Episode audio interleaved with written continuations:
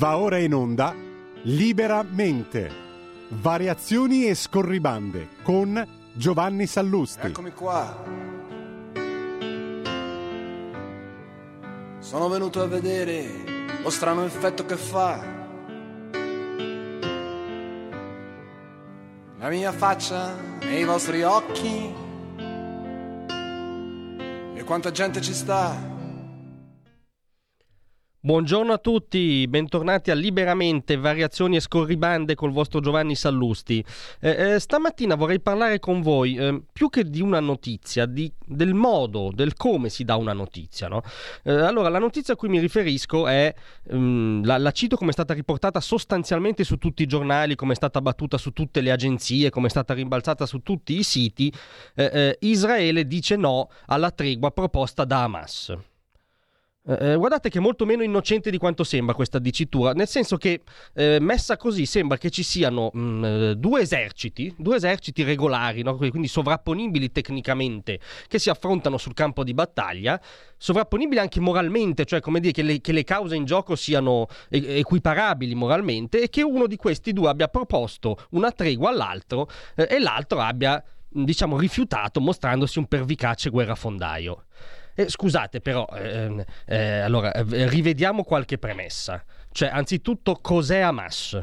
Hamas è un movimento terrorista islamista che, ne, che, prevede nel suo statuto la distruzione dello Stato di Israele. Sapete che lo slogan è dal fiume al mare, dal Giordano al mare, cioè deve sparire Israele. Letteralmente lo statuto di Hamas dice che Israele rimarrà in vita finché l'Islam non lo porrà nel nulla. Quindi è evidente che qualunque tregua venga proposta da una banda terrorista che ha eh, questa dicitura nel proprio statuto è una dilazione, è un prendere tempo, no? è una proposta perché si è in difficoltà, ma non, non è una tregua vera effettiva, perché nel mio statuto ho che l'altro deve cessare di esistere. Cosa ha fatto Hamas il 7 ottobre, questa data che sembra ormai eh, essere sfumata eh, eh, no? nei, nei pensieri delle anime belle nelle prime pagine dei nostri giornali? Allora, il 7 ottobre Hamas ha rimesso in scena improvvisamente una terribile pratica del Novecento che pensavamo archiviata, cioè il pogrom, cioè la caccia fisica all'ebreo in quanto ebreo è entrata in case di civili, ha sgozzato bambini, ha legato eh, tra di loro fam- intere famiglie dandoli fuoco, ha decapitato persone, ha assalito un rave dove c'erano dei, degli adolescenti che ballavano e li ha massacrati violentando prima le donne, cioè questo ha fatto. Ha fatto qualcosa che potevano fare le SS. Cioè Hamas è tecnicamente uno dei volti del nazismo contemporaneo, sono loro a dirlo, tant'è che è pieno di foto in cui i militanti di Hamas fanno il saluto nazista perché si riconoscono in quell'ideologia antisemita. Ma scusate, allora però questi titoli e questo modo apparentemente neutro di dare la notizia è come se nel 1944 i giornali europei occidentali avessero detto eh, eh, Roosevelt, Roosevelt, e Church, eh, Roosevelt, e scusate, eh, dicono no alla proposta di tregua di Hitler. Eh, addirittura su alcuni giornali oggi c'è muro contro muro Netanyahu Hamas, come dire, no? muro contro muro Churchill e Roosevelt contro Hitler, che si intestardiscono e non accettano la proposta di tregua e, e come dire, vogliono continuare a fare la guerra a oltranza. Ma nel 1944, giustamente, la parola d'ordine delle società libere occidentali era combattere fino alla resa incondizionata del Reich, perché non era un avversario, era un nemico irriducibile di tutto ciò che noi definiamo civiltà. E oggi Hamas è questo, un nemico irriducibile di tutto ciò che noi definiamo civiltà. Quindi io, scusate, ma trovo del tutto normale che eh, Israele combatta fino alla resa incondizionata o alla sparizione di Hamas. Perché sono ancora un uomo libero, un uomo occidentale che sa distinguere l'unica democrazia del Medio Oriente da una banda terrorista nazi-islamista. Grazie mille a stasera. Tra un manifesto lo specchio.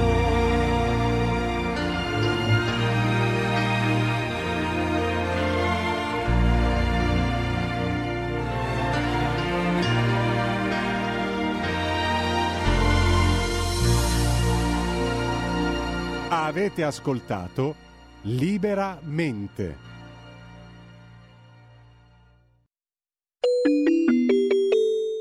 Qui Parlamento. Ne ha facoltà. Prego, senatore Garavaglia. Ringrazio, Presidente. Colleghe e colleghi, qualche considerazione sulla riforma sulla base della mia esperienza personale. Io ho avuto tre processi e quattro soluzioni. Ovviamente di queste quattro soluzioni non avrete letto nulla, saputo nulla. All'inizio, durante i processi, pagine e pagine di giornali, servizi ITG nei talk show, richieste di dimissioni. Ecco, mai dimettersi se si ha la coscienza a posto, ovviamente, perché sarebbe ammettere una colpa, anche se è dura, molto dura. Tre processi quando ero assessore al bilancio con eh, l'amico Roberto Maroni in Lombardia. Due processi alla Corte dei Conti, assolto, l'ultimo il mese scorso, anche qui nessuno ha saputo niente, un processo penale durato sette anni. Assolto con formula piena in primo grado, il PM fa appello senza una riga di motivazione aggiuntiva, un atto quasi burocratico, quasi una cattiveria inutile.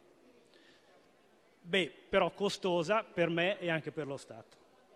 Assolto ovviamente anche in appello. Ma perché sono andato a processo e veniamo alle interrogazioni?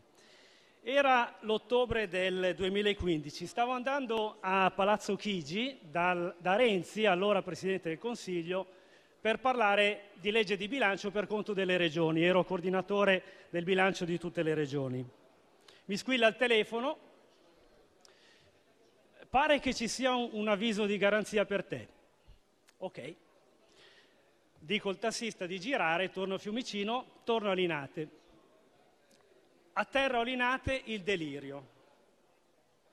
Il mio nome è su tutti i giornali, in televisione, con eh, accuse stranissime, associato il mio nome a gare truccate, addirittura tangenti. E io non sapevo nulla, non mi era stato notificato nulla.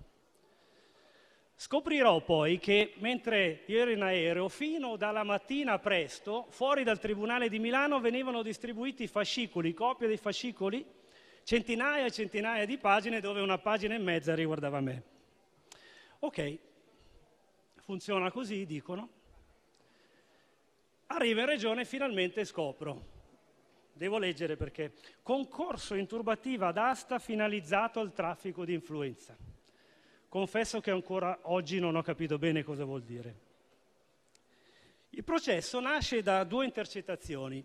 La prima, ero a casa mia, suonano il campanello due volontari di un'associazione di quelle che portano i malati gratis in ospedale e mi chiedono se sapessi qualcosa di una gara sui, di, sui dializzati in Lombardia. Io dico, guarda, non so niente, aspetta che chiedo l'assessore competente. Chiamo l'assessore competente Sai qualcosa di sta gara? No, non so niente. Ecco, concorso in turbativa d'asta per questa telefonata. Vabbè, prendiamo atto. Ok, tutto il mio intervento sul tema si limita a questo. Ma attenzione, seconda intercettazione, la pistola fumante. Qualche giorno dopo leggo un articolo dell'Espresso dal titolo Gara dializzati a rischio. Beh, sembra, mi sembra una cosa interessante. Giro il titolo dell'articolo via sms a un dirigente della regione. Attenzione, nelle intercettazioni questo diventa una mia dichiarazione. Garavaglia dice, il titolo dell'articolo diventa una mia dichiarazione. Incredibile. Mi ricordo durante l'interro- l'interrogatorio di, di, garanzia, quando feci vedere al PM l'articolo dell'Espresso, si girò e guardò i finanzieri che hanno istruito la pratica, li ha fulminati con lo sguardo. Beh, dico, vabbè, è finita qua.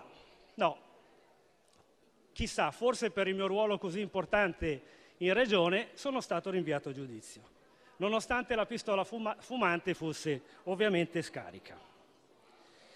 I processi, I processi ingiusti fanno male, fanno molto male al corpo e alla mente. Pensate che da quel giorno, ottobre 2015, mi sveglio tutte le notti alle 4.35, minuto più, minuto meno, 4.35, Per cui mi scuso con i colleghi se a volte mando mail a orari improbabili, ma è per questo. Chiudo, Presidente, sul garantismo, concetto di garantismo. Il garantismo è qualcosa di diverso dal semplicemente attenzione, oggi capita a me la mia parte politica, domani può capitare a te la tua, alla tua parte politica. No, è qualcosa di più che riguarda i valori, riguarda i valori morali, riguarda l'etica. Non si può volere il male di una persona, è una questione di etica.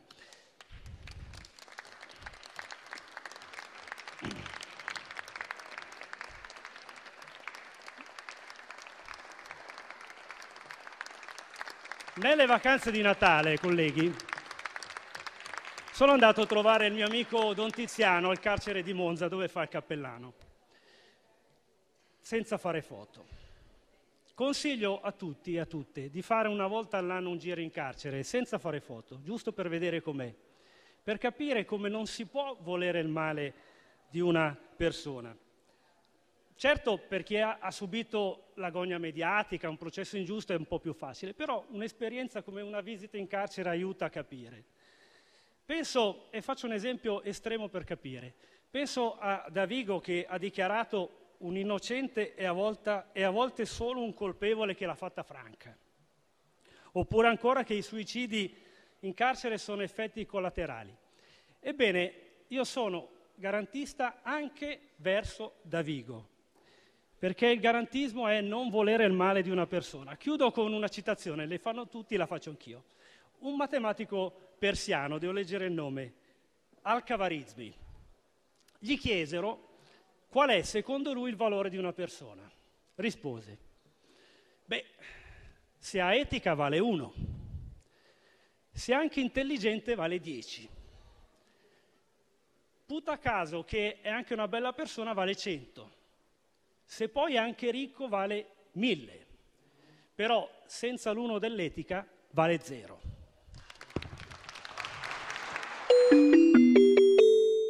Qui Parlamento. Stai ascoltando Radio Libertà. la tua voce libera, senza filtri né censura. La tua radio. Audizione di Alessandro Paone, avvocato giuslavorista. Avverto che la pubblicità dei lavori della seduta odierna sarà assicurata mediante la reso- resocontazione stenografica e la trasmissione attraverso la web TV della Camera dei Deputati. L'ordine del giorno reca l'audizione di Alessandro Paone, avvocato giuslavorista, nell'ambito dell'indagine conoscitiva sul rapporto tra intelligenza artificiale e mondo del lavoro, con particolare riferimento agli impatti che l'intelligenza artificiale generativa può avere sul mercato del lavoro. Ricordo che l'audizione odierna sarà svolta consentendo la partecipazione da remoto in videoconferenza dei deputati, secondo le modalità stabilite dalla Giunta per il regolamento. Ringrazio l'Avvocato Paone per la disponibilità e gli cedo immediatamente la parola. Prego. Buonasera a tutti, grazie della- dell'invito a questa audizione su un tema attuale molto interessante. Io, nel rispetto dei tempi che, che mi sono stati assegnati, cercherò di essere molto sintetico ma il più possibile esaustivo e ho suddiviso il mio intervento sostanzialmente in tre macro aree, ovvero un aspetto generale, un aspetto di ricaduta su quella che è la normativa del lavoro italiana e un aspetto specifico con riferimento al mercato del lavoro e alle conseguenze che la diffusione dell'intelligenza artificiale potrebbe avere di qui a un breve termine. Per quanto riguarda il primo aspetto, il piano generale, occorre premettere anzitutto che dal punto di vista e giuridico e scientifico una definizione di ciò che possa essere considerato intelligenza artificiale per gli impatti nel diritto del lavoro non ri- riporta con sé una determinazione quantomeno univoca. Parliamo di sistemi che hanno una capacità computazionale, quindi di elaborazione dei dati, che hanno una capacità di intervento e di incorrelazione con l'attività umana estremamente estensiva. Gli effetti che queste strumentazioni tecnologiche potrebbero avere di qui al breve termine sono qualificabili e misurabili dal punto di vista economico e sociale.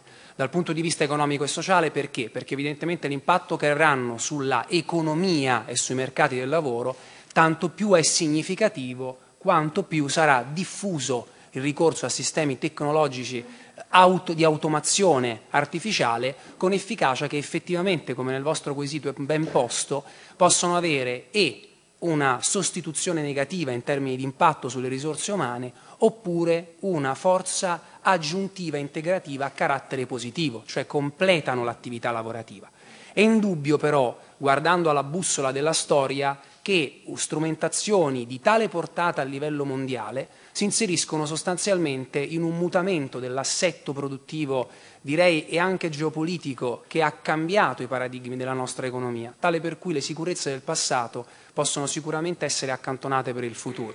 Ed allora il dubbio qual è?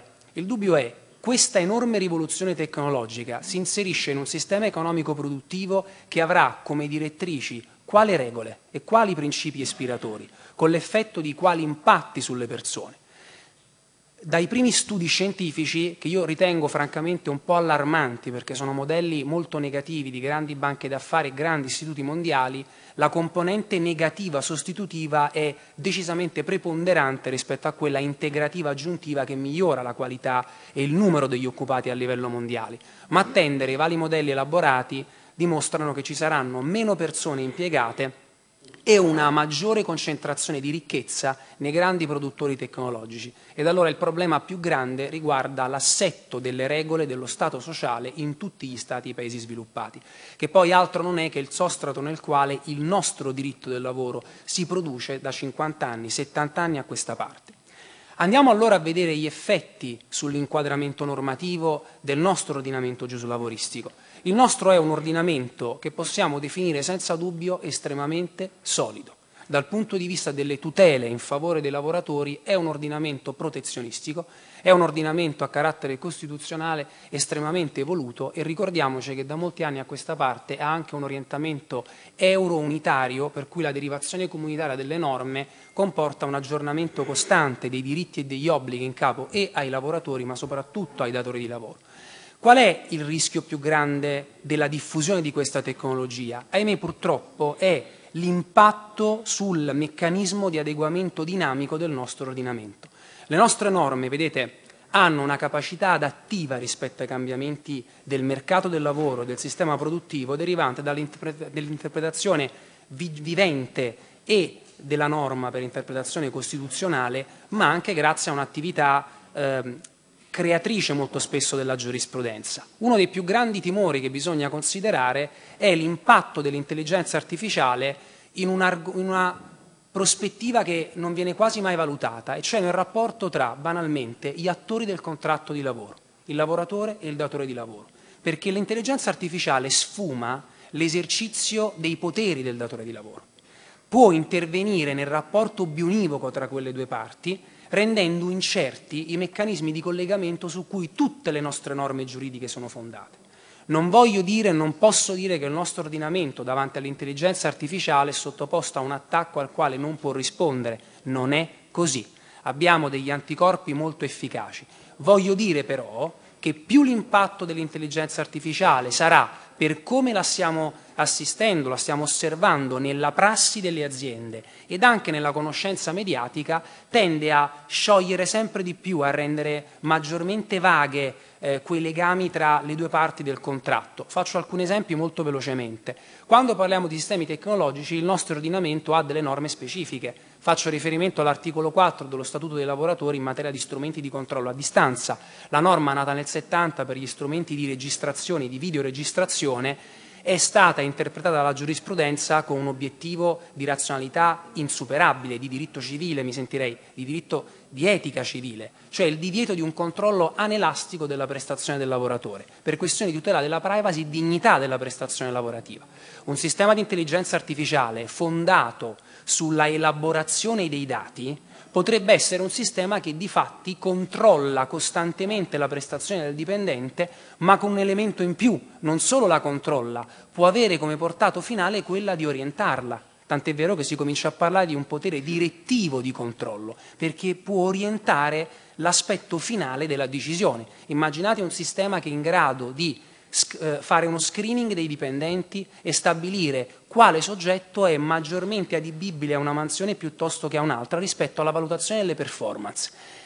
Non solo qui abbiamo un problema di controllo delle prestazioni, ma anche in termini di output finale della determinazione quella proprio deterministica del datore di lavoro che sceglie un dipendente non in forza di una sua valutazione per apprensione diretta, ma di un sistema nei cui gangli algoritmici è difficile entrare, perché è un sistema di elaborazione autonoma che accorpa dei dati e giunge a delle conclusioni che sono prive di una razionalità interpretabile. Ed allora logicamente atterro su un tema secondario, guardate anche come l'onere probatorio negli eventuali rapporti contenziosi tra un lavoratore e un'azienda che sono nel diritto al lavoro affievoliti a favore del lavoratore, in questo caso comincerebbero a perdere intensità, perché sarebbe assai complicato dimostrare nei fatti quel sistema cosa ha dietro, come un output di dato viene elaborato con quell'effetto, per non parlare degli eventuali punti di caduta potenzialmente discriminatori, che non sono magari intenzionalistici da parte del datore di lavoro, ma potrebbero portare a una preferenza di alcune categorie di soggetti, semplicemente perché il sistema di intelligenza artificiale soffre un meccanismo di downfitting, cioè pesca ed elabora meno dati di quelli che dovrebbe, o di overfitting, pesca più dati preferendo categorie per le quali non c'è un effettivo legame con l'attività o con la risposta che quel sistema è preordinato. Fino al massimo livello diciamo, di disvalore oggettivo che è per l'appunto la dis- distonia discriminatoria, un sistema che si autoalimenta di dati e genera un risultato che porta a preferire soggetti di una certa etnia, un'appartenenza politica, per fede religiosa, eccetera, eccetera. Tutti meccanismi rispetto ai quali il nostro ordinamento ha delle tutele normative specifiche, sia ben chiaro, ma che tuttavia sono improntate a un rapporto di comportamento diretto tra datore e lavoratore e cioè il nesso di causa fra l'azione e la reazione, è l'elemento essenziale su cui la norma intende eh, intervenire. Qui c'è uno strumento tecnologico che rappresenta una bolla oscura nel momento in cui elabora i dati e che potrebbe avere un forte impatto. Dalla seconda io passo alla terza area, la conclusiva, rispetto alla quale mi collego con uno degli elementi più importanti del contratto di lavoro, cioè le mansioni lavorative. Vedete, Ciò che più desta preoccupazione riguarda in effetti sul mercato del lavoro l'impatto dei sistemi di intelligenza artificiale in termini di eh, invasività nelle attività. Proviamo a immaginare il mercato del lavoro non sulla base del numero degli occupati, ma sulla base della tipologia di compiti che vengono affidati ai lavoratori e che rappresentano il 100% della torta economica delle attività produttive di un determinato paese. Se l'intelligenza artificiale è sottrattrice di compiti perché li aggrega mediante meccanismi di automazione, evidentemente i lavoratori vedranno nel tempo progressivamente una riduzione dei loro compiti. Le strutture faranno fatica a mantenere in piedi lavoratori che hanno compiti sempre più basici a parità di salario. E il rischio qual è? Il rischio è dei grandi accorpamenti dove i sistemi di automazione, essendo più convenienti perché l'ammortamento di un investimento lo vedi nel tempo e quindi quanto più conveniente l'investimento rispetto al costo del lavoro, l'investimento l'azienda lo fa rispetto a un impiego massivo di determinate risorse. Per assurdo qui agiamo sulla parte cosiddetta alta della forza lavoro, non la parte più bassa, manuale, operativa. Questo comporterà a tendere un effetto sostitutivo che può essere tra virgolette, integrativo e aggiuntivo in una curva di parabola ascendente per i prossimi 15-20 anni. Dopodiché tenderà inevitabilmente a diventare negativo, quindi involutivo ed effettivamente sostitutivo nel momento successivo futuro, con un'effettiva sostituzione di risorse all'interno del mercato. Cosa succederà a quel punto? Qui mi sento di dire che alla luce di quello che è la struttura del nostro ordinamento giuslavoristico, e concludo il mio intervento, io qui sì che posso concludere dicendo che non siamo pronti come sistema ordinamentale ad affrontare una tale portata di spostamento degli attori del mercato. Perché?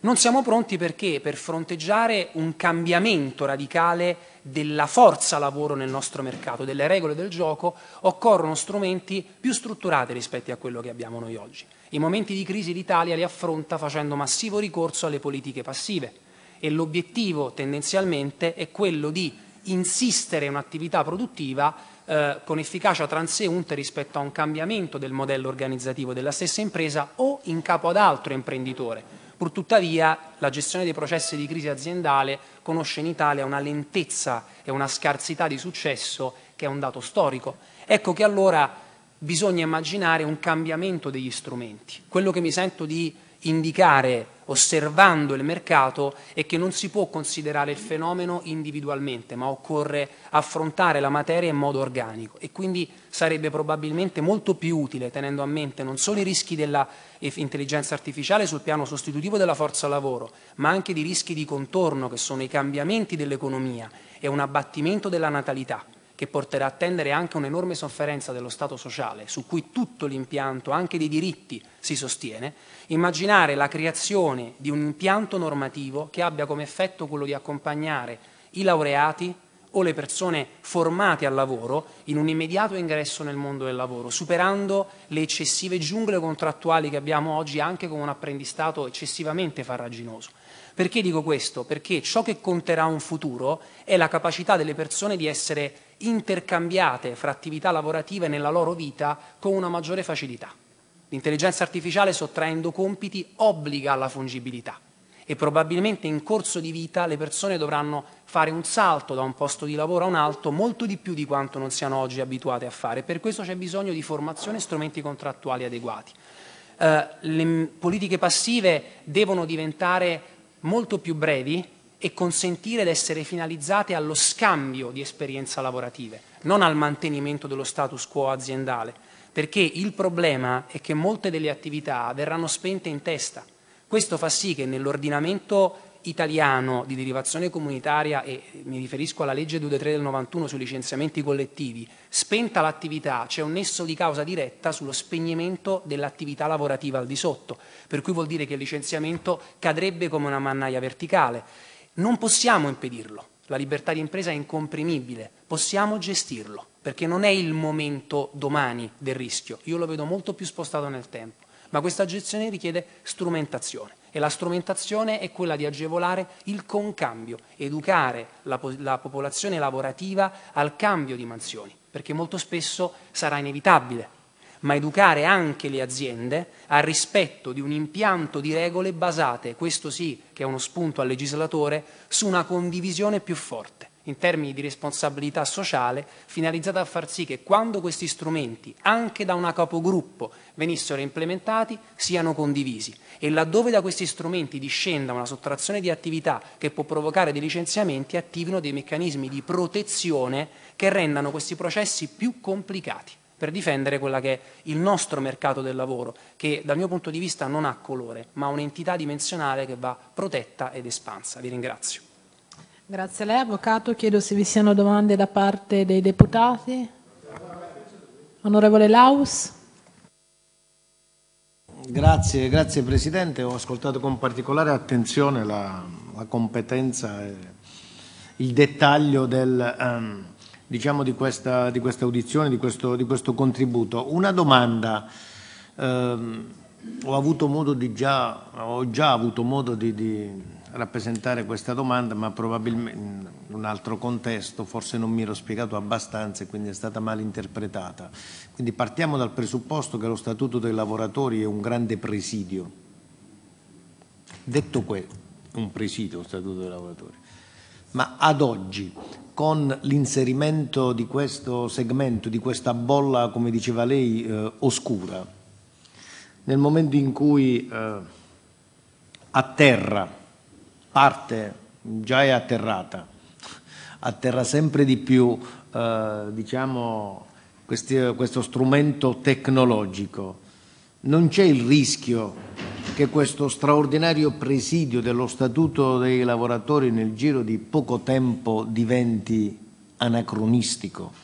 E quindi c'è la necessità di, di, di intervenire, di attenzionarlo, di monitorarlo, eh, perché quando interviene questa forza, tra virgolette, molto tra virgolette oscura, eh, non, è sempre, non è sempre, spesso eh, di questa forza, di questa, de, delle caratteristiche, non c'è sempre la consapevolezza del dettaglio, eh, nemmeno da parte del, uh, del, datore di lavoro, perché non so, perché c'è il, quindi non, non, non mi dilungo diciamo, su, su, questo concetto. E, e, quindi queste dinamiche oscure che si sviluppano possono mettere in difficoltà nostro, questo nostro grande presidio democratico che è lo Statuto dei lavoratori. La ringrazio. Prego, prego. Così. Onorevole Coppo, prego. Grazie Presidente.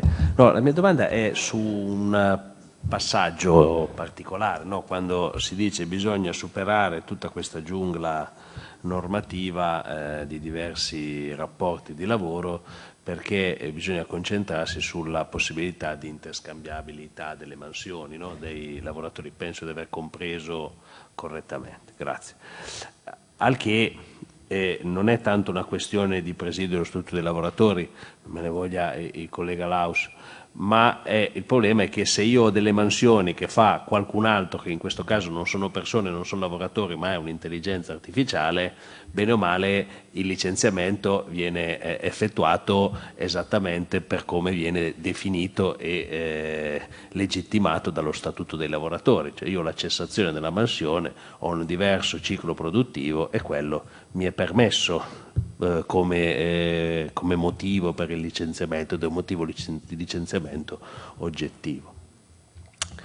Al che la mia domanda è, quando si dice che bisogna uniformare e modificare il sistema normativo sotto questo aspetto, ha già qualche idea o eh, dobbiamo ragionare invece di un'altra cosa, nel senso che eh, si deve uscire dal eh, concetto ottocentesco e novecentesco del orario paga quanto del concetto di produzione, valore della produzione, valore scusate, di contributo alla produzione in base alle competenze e all'utilizzo di questo nuovo strumento che va, chiamiamo quasi a andare a rendere fluido il tempo perché? Perché bene o male magari con questo strumento riesco in poco tempo a fare tante cose, ma senza quella professionalità, senza quella persona lì, ce ne metterei tante altre con, anche con lo stesso strumento.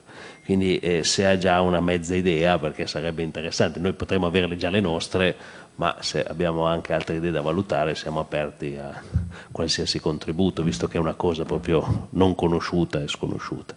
Grazie. Se non ci sono altre domande, onorevole Laus. Più assonante.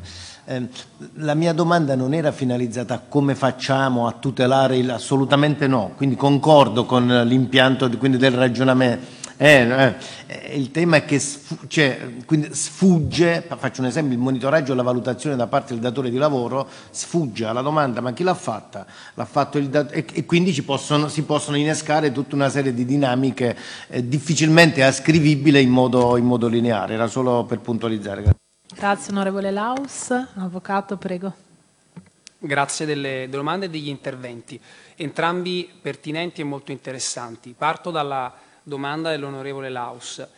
Eh, io ritengo che lo Statuto dei lavoratori sia un pilastro eh, di norma che a prescindere dalla sua qualificazione o attribuzione di una paternità e di colore politico sia uno degli esempi di norme di maggiori successo nell'ordinamento recente. Sa per quale motivo? Perché è una norma semplice, scritta con un obiettivo che al tempo era quello di essere intellegibile da parte dei lavoratori in fabbrica e quindi era scritta in maniera chiara e conteneva dei principi enunciati. La prima parte dello statuto si, si basa sui principi del lavoro, a tutela del lavoro e per ricostituire la legittimità del rapporto fra datore e, lavoro, e lavoratore. Fu eh, un raggiungimento a valle di un'epoca di enormi conflitti, di cui le dinamiche storiche conosciamo tutti. In queste stanze ci sono eh, i discorsi della politica che accompagnò la produzione di quella norma, che sono di una meraviglia incredibile.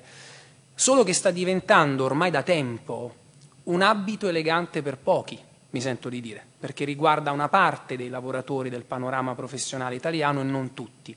Ma indubbiamente lo Statuto dei lavoratori risente, per età, una certa vetustà rispetto al mondo che sta cambiando. È quasi endemico.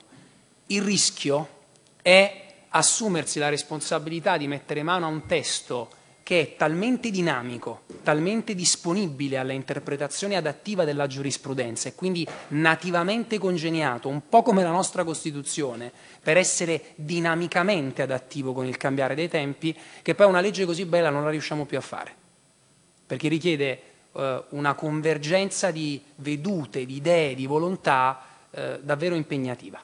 Quindi alla sua domanda, sì, io ritengo che lo Statuto dei lavoratori abbia fatto il suo, sia ancora molto attuale, ad oggi è un impianto enormemente ancora efficace, temo, e lo dico con una certa malinconia, che rispetto a un evento che impatta il mondo economico e con esso quello produttivo e per l'effetto i rapporti lavorativi che ne sono parte, ne sono l'anima, lo Statuto dei lavoratori verrà sminuito, svilito, perché è concepito ed è congegnato per regolamentare per buona parte un fenomeno in cui la prestazione lavorativa vede quella relazione diretta fra lavoratore e datore di lavoro.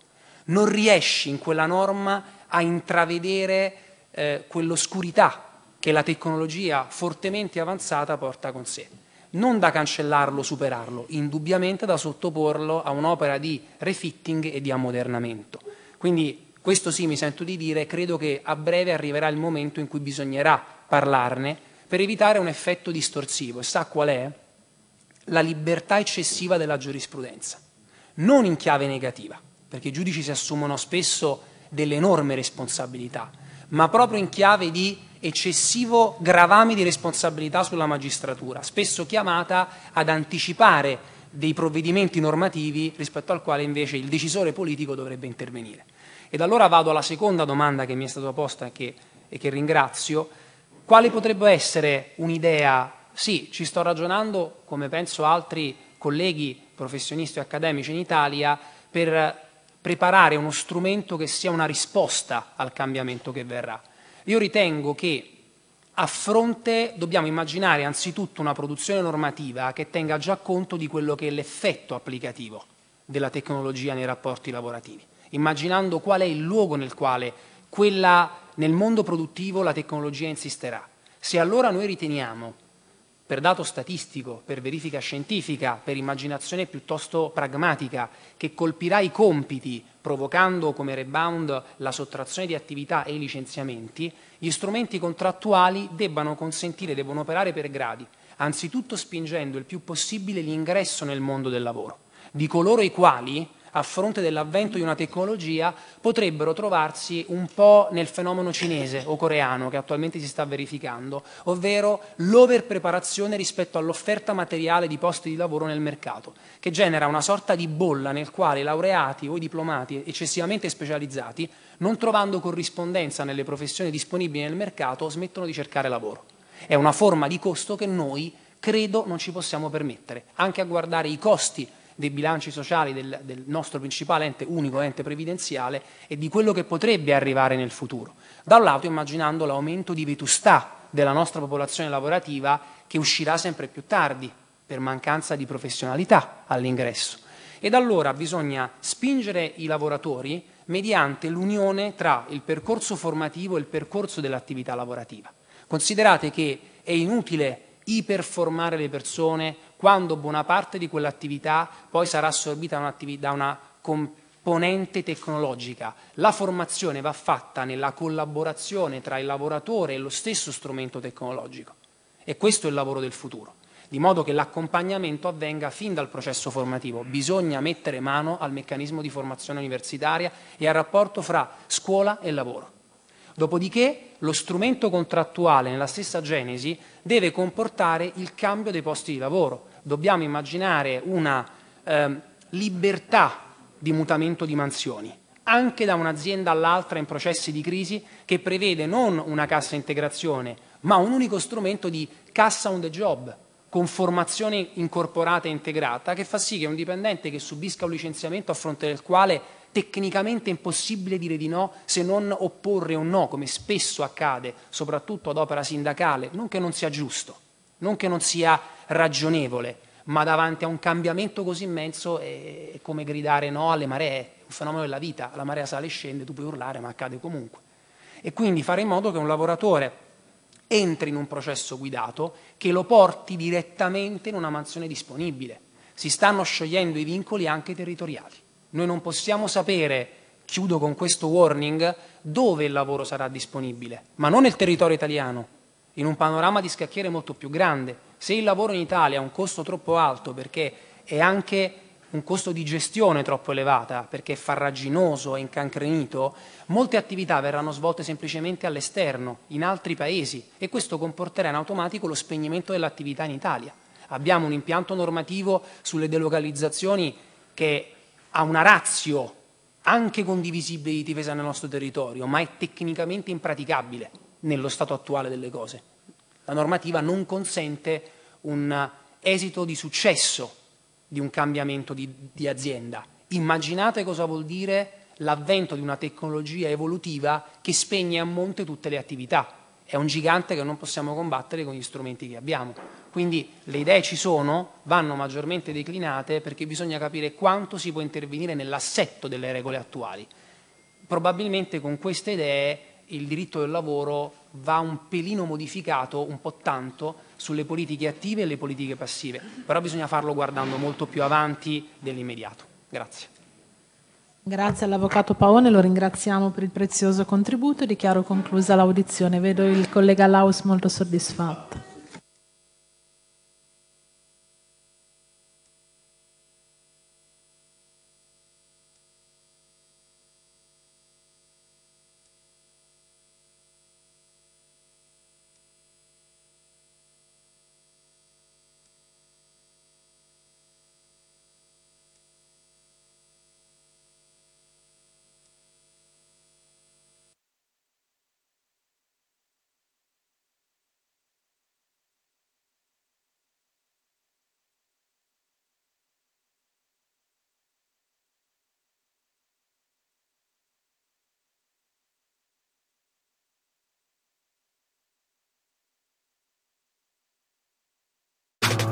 Stai ascoltando Radio Libertà. La tua voce libera, senza filtri né censura. La tua radio.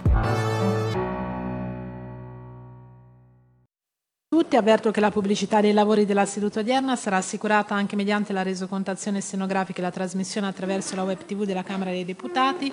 L'ordine del giorno reca l'audizione di Dino Pedreschi, professore ordinario di informatica presso l'Università di Pisa nell'ambito dell'indagine conoscitiva sul rapporto tra intelligenza artificiale e mondo del lavoro, con particolare riferimento agli impatti che l'intelligenza artificiale generativa può avere sul mercato del lavoro. Ricordo che l'audizione odierna sarà svolta consentendo la partecipazione da remoto in videoconferenza di deputati e di auditi, secondo le modalità stabilite dalla Giunta per il regolamento. Ringrazio il professor Pedreschi per la disponibilità e gli cedo immediatamente la parola. Prego, professore. Eh, grazie, mi sentite correttamente? Si sente? Sì, la sentiamo. Bene, quindi procedo con, eh, come diceva, sono professore di informatica all'Università di Pisa eh, e sono un, un, ricercatore nell'ambito della cosiddetta eh, Human Centered AI, cioè l'intelligenza artificiale a misura di persona, eh, che ha diciamo, come obiettivo il potenziamento delle capacità delle, delle persone e dei lavoratori eh, nel fronteggiare eh, compiti difficili. E, mh, e sono direttore del, del, progetto del partenariato uh, PNRR su, su, questi temi, sul futuro della ricerca in intelligenza artificiale. Però qua oggi soprattutto vorrei uh, brevemente uh, raccontare della mia esperienza come delegato italiano nella Global Partnership on Artificial Intelligence, che è un'organizzazione internazionale scaturita da, da, dall'Ocse fondamentalmente, che raggruppa 30 paesi democratici eh, a livello globale per ragionare de, dell'impatto e del, de, dell'intelligenza artificiale sulla società e sull'adozione sulla, responsabile di queste tecnologie, in particolare anche con un gruppo di lavoro che eh, eh, ha studiato il futuro del lavoro nell'ambito della, della, della, delle trasformazioni legate all'intelligenza artificiale. Vorrei diciamo, qui brevemente riportare alcuni elementi di questa, di questa discussione, visto che questa Global Partnership on AI nasce proprio con l'obiettivo di portare contributi e eh, raccomandazioni ai, a, alla politica, ai governi su azioni eh, collegate. Allora, mh, vado dritto sul tema eh, per dire che eh, ovviamente il, il potenziale trasformativo delle tecnologie di AI generativa, eh, grandi modelli linguistici, è chiaramente uno, il loro impatto sul lavoro è un, so, un soggetto di grandissima eh, rilevanza perché mh, a differenza delle AI che abbiamo conosciuto fino a pochi anni fa, che mh, focalizzava sull'automazione di compiti molto ben definiti, specifici, i modelli generativi hanno la, la, la possibilità, la versatilità, la, la grande diciamo, Ehm, possibilità di essere utilizzati ehm, e, e andan, andando ad impattare i lavori che stanno praticamente in ogni, in ogni ambito industriale ed economico e, e, sociale, anche impattando su diversi livelli di competenze eh, de, dei lavoratori. E, quindi mh, questo tipo di tecnologie, anche se ancora oggi sono largamente immature, immature per il, la scarsa affidabilità che ancora hanno e la, la, la presenza di, di, errori, bias, eccetera, però è, quindi anche se è, è probabilmente prematuro pensare che l'impatto, specialmente in lavori di alto livello, sarà diciamo rapidissimo, però certamente hanno un potenziale a, a, a, a, termine breve o medio di impattare in modo molto più forte e molto più dirompente di, delle ondate precedenti di, di AI. Però nonostante questo, misteriosamente la discussione a livello di policy globale su, sui temi dell'impatto delle AI generativa sul lavoro sono ancora abbastanza modesti e quindi apprezzo molto il, il lavoro che questa commissione fa di porre questo tema alla, su, sulle agende politiche. Se guardiamo alla, alla, all'agenda, ai documenti del, del processo co- cosiddetto di Hiroshima, Hiroshima Process per l'AI del, del G7 lanciato dalla presidenza giapponese ed ora passato a, a, quella, a quella italiana, che si occupa appunto di aspetti legati agli impatti delle AI, c'è una, un, una rimarchevole assenza di discussione sui, sui, temi dell'impatto sul lavoro, così come si, si, nota anche nella dichiarazione del G20 di Nuova Delhi, eh, proprio un'omissione da questo punto di vista. E quindi è veramente importante invece che questo, questo, tipo di discussione venga fatta anche in questa fase in cui è difficile ovviamente ragionare su uh, appunto gli impatti, misurarli, prevederli con accuratezza di una tecnologia che sta ancora largamente maturando, uh, anche se il, il, la sua diffusione è molto, è molto ampia. Allora, uh, come dicevo, il, la, le capacità che hanno queste tecnologie di creare contenuti, risolvere problemi complessi, eh, mimare in modo molto realistico la capacità umana di scrivere testi o, di, o, altre, o altri contenuti, porta un insieme diverso di, di, sfide e anche di opportunità che sono, vanno un po' oltre la nozione classica di automazione. Qui diciamo il dibattito è veramente fra... Eh, in inglese fra automation e augmentation, no? cioè eh, automazione e quindi rimpiazzamento di, di, di, di, certi compiti dei lavoratori da un lato, o invece amplificazione, potenziamento delle capacità eh, eh del, del, lavoratore per eh, migliorare la capacità di, raggiungere obiettivi e sia in qualità che in quantità. Inoltre c'è una terza categoria che sta emergendo di lavori che non rientrano in modo molto preciso in queste due categorie. Diciamo, eh, non si sa ancora bene, è ancora largamente è chiaro se potranno essere maggiormente auto, automatizzati o invece aumentati eh, o amplificati nel senso che dicevamo. Questa categoria molto ampia, secondo gli studi che conosciamo fino a questo momento, è una, un territorio non, non esplorato ancora, che è, quindi è, è, sia una sfida ma anche una grande opportunità per la, per la politica. No? Focalizzandosi su, questo, su quest'area ancora parzialmente sconosciuta, che può essere o automatizzata o aumentata, la politica può avere diciamo, un, anche un ruolo di guida nello sviluppo della, della tecnologia e del suo uso eh, in, che, eh, in, un modo che possa massimizzare i benefici per i lavoratori, per l'economia e per la società nel suo complesso. Ora, qui no, non ho il tempo di fare, un, diciamo, uh, una, riportare molti dati, ma dico semplicemente che tutti i principali studi più recenti da parte di Forrester negli Stati Uniti, del World Economic Forum, del Boston Consulting Group e della, uh, dell'International Labour Organization delle Nazioni Unite uh, a Ginevra, tutti in qualche modo concordano col dire, danno stime leggermente diverse, ma concordano col dire che l'AI generativa andrà a influenzare molti più lavori di quanti ne rimpiazzerà, di quanti ne, ne renderà obsoleti. Si parla di una stima che va da 4,5 fino a 6 volte eh, più lavori che verranno impattati, influenzati, aumentati rispetto a quelli che verranno cancellati. E, ed è interessante notare come, ad esempio, eh, studi che riguardano l'uso di modelli eh, linguistici complessi come eh, GPT-4, il modello dietro ChatGPT, eh, i, i, lavori, diciamo, knowledge intensive di, di alto livello hanno in qualche modo uh, una, un tipo di, di, impatto, subiscono che è molto variabile, no? perché l'AI può essere eccellente in alcuni uh, aspetti di supporto e in altri può essere invece uh, piuttosto debole. Ci sono due, due, tipi di integrazione fra persone e, e, AI che stanno emergendo, che vengono chiamati centauri, quelli che riescono a dividere abbastanza bene eh, essi stessi e, e, e l'AI in un rapporto sinergico ed altri che vengono chiamati cyborg che diventano invece assolutamente eh, integrati, riescono ad integrare complessivamente il loro flusso di lavoro nelle tecnologie, nelle tecnologie di AI. Però ecco, rimane forte questo, questo aspetto di ehm, incertezza in molti, in molti, tipi di lavoro quanto sarà la componente automazione e quanto sarà la componente amplificazione. Eh, si vedono certamente tendenze che almeno per ora eh, i, i, le applicazioni ad alto rischio eh, in ambito ad esempio giuridico, in ambito medico, eh, difficilmente saranno impattate in modo profondo eh, rapidamente, ancora dovuto al fatto che c'è una, una limitata uh, affidabilità degli strumenti dell'AI generativa per fare eh, previsioni, per, fare, eh, per supportare decisioni, decisioni, difficili, però c'è di fatto uh, una, uh, una grande incertezza.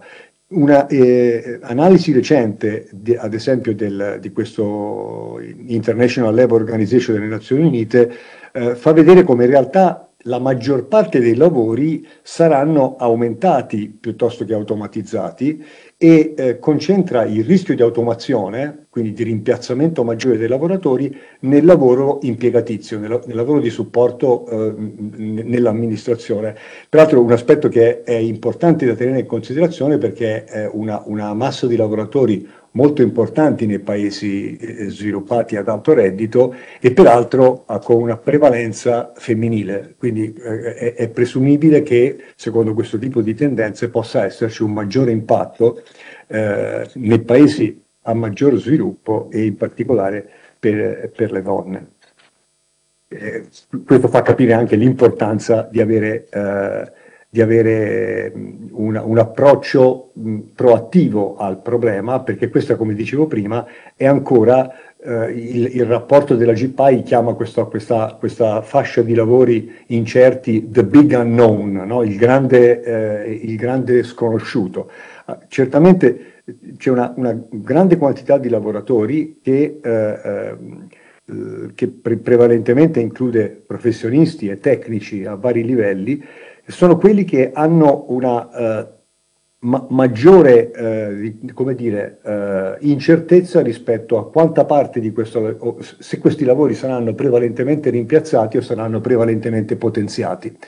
Chiaramente è auspicabile la seconda possibilità, il potenziamento e la, il poter condividere le risorse che vengono da, da, questa rivoluzione, ma questo non succederà per caso, succederà se ci sarà una, una forte spinta da, da, da, parte della politica verso questo, questo aspetto. E certamente il primo step essenziale per la politica è identificare i settori demografici di lavoratori che, saranno, che sono in questa categoria per capire eh, come, come, poterli, eh, come poterli eh, aiutare, eh, perché questo, data le, la natura incerta di questi ruoli, questi lavoratori è, eh, diciamo, è, è particolarmente eh, diciamo, a rischio di un, out, di, di, una, di un outcome negativo se c'è un, un passaggio transi- a, all'intelligenza artificiale fortemente sbilanciato verso l'automazione. E da questo punto di vista una, una, una, politica proattiva può invece assicurare una distribuzione molto più equa dei benefici dell'intelligenza artificiale, eh, eh, potenziando questi lavoratori invece che eliminandoli. Allora, concludo eh, con una serie di breve di raccomandazioni che emergono da questa discussione. C'è un, un documento che chiaramente po- potrò, potrò, fornire eh, alla, alla, Commissione se di interesse, eh, che riassume i punti della discussione che ho, che ho portato oggi, eh, che in qualche modo mette in evidenza alcune linee di azione che possono aiutare i, i, i governi, il, i legislatori, i partner sociali, i sindacati per eh, minimizzare gli, gli, effetti negativi eh, e eh, in qualche modo spingere la, la, le, le, opportunità verso, verso oh, la, la crescita della produttività e il lavoro dignitoso eh, e anche lo sviluppo di tecnologie di intelligenza artificiale che abbiano esattamente un, che poi anche la ricerca che facciamo in tanti, in, tanti in, in, in Europa e non solo, compreso il, il, il, il nostro gruppo, eh, di sviluppare forme di intelligenza artificiale che appunto essendo umano, eh, umanocentriche tendono a eh, privilegiare l'aspetto del potenziamento, eh, del potenziamento della persona. Allora, dico brevemente questi aspetti, di, queste linee di azione che potrebbero essere eh, importanti. La prima, eh, incentivare la, eh, gli investimenti per il potenziamento, quindi no, spingere verso l'incentivazione sia a livello normativo che di altri strumenti per, per eh, tecnologie e, e, usi della tecnologia dell'intelligenza artificiale generativa per potenziare i lavoratori, esplorando tassi, ad esempio, i, i, eh, incentivi fiscali per, questo, per, per chi investe nella, nella, nella, nella amplificazione, eh, supportare l'adozione nelle piccole, nelle, piccoli, nelle piccole imprese, eh, prevedere eh, grant per, eh, per, le imprese per la riqualificazione dei, dei lavoratori. Un secondo punto è creare eh, una, uh, un board anche nazionale di advisory su come sta procedendo uh, la, la, l'adozione nel mondo del lavoro dell'intelligenza artificiale per aumentare la trasparenza sul processo e quindi poter uh, avere un dibattito con tutti gli stakeholder interessati man mano che questa innovazione va avanti. Terzo punto, eh, molto importante, è finanziare la ricerca su eh, mitigare l'impatto dell'AI sul lavoro in generale, o anzi eh, spingere verso, come dicevamo, forze, forme di potenziamento dei lavoratori eh, anche attraverso la ricerca e l'innovazione. Quarto punto, programmi molto importanti di eh, eh, retraining e fo- formazione continua per i lavoratori. Questo è, sarà fondamentale accelerare da questo punto di vista, eh, assistendo gli impiegati a eh, riqualificarsi nell'ambito della collaborazione fra persone e intelligenza artificiale. Quinto, investire eh, nel, nel, nell'accesso all'educazione uh, superiore, all'educazione universitaria, per, perché questo è fondamentale per poter, diciamo, in, in prospettiva avere un, un, tasso maggiore di, di, di, di lavoratori, lavoratrici che possano uh, avere gli strumenti anche per uh, continuamente aggiornarsi e resistere e non diventare obsoleti con, con la, l'innovazione. Sesto, eh, il eh, monitoraggio dell'impatto delle AI generativa, cioè è, è importante a, a, mio modo di vedere a, a dare compiti specialmente alle, alle, grandi aziende di monitorare al loro interno e, e riportare come eh, quello che sta succedendo sugli effetti dell'integrazione delle, delle, delle AI generative nella loro, nella loro organizzazione. Il, il, settimo punto è anche eh, la, la, consapevolezza del pubblico, quindi educare anche la pubblica opinione su, su questo dibattito eh, importante, avere consapevolezza eh, e, evitare in qualche modo le radicalizzazioni eh, e, e, le, le, paure. E ultimo, eh, il, lo sviluppo anche di, eh, di, di benchmark, di, buone pratiche, di, uh, standard di riferimento per la, la, l'adozione di forme di intelligenza artificiale e di lavoro, diciamo, giusto uh, e dignitoso uh, nell'ambito del, di tutti i contesti in cui l'AI, l'intelligenza artificiale ha un, ha un, ruolo importante, in modo particolare per i lavoratori delle piattaforme eh, che possono essere particolarmente a rischio di eh, automazione eh, e perdita di, di, di capacità. E questo era un po' il, il, discorso complessivo che volevo fare, sono assolutamente a disposizione per domande e per Grazie, chiedo ai colleghi in presenza o collegati se intendono porre delle domande. È stato esaustivo, la ringraziamo per il suo prezioso contributo e dichiaro conclusa l'audizione. Grazie, buonasera, arrivederci. Arrivederci.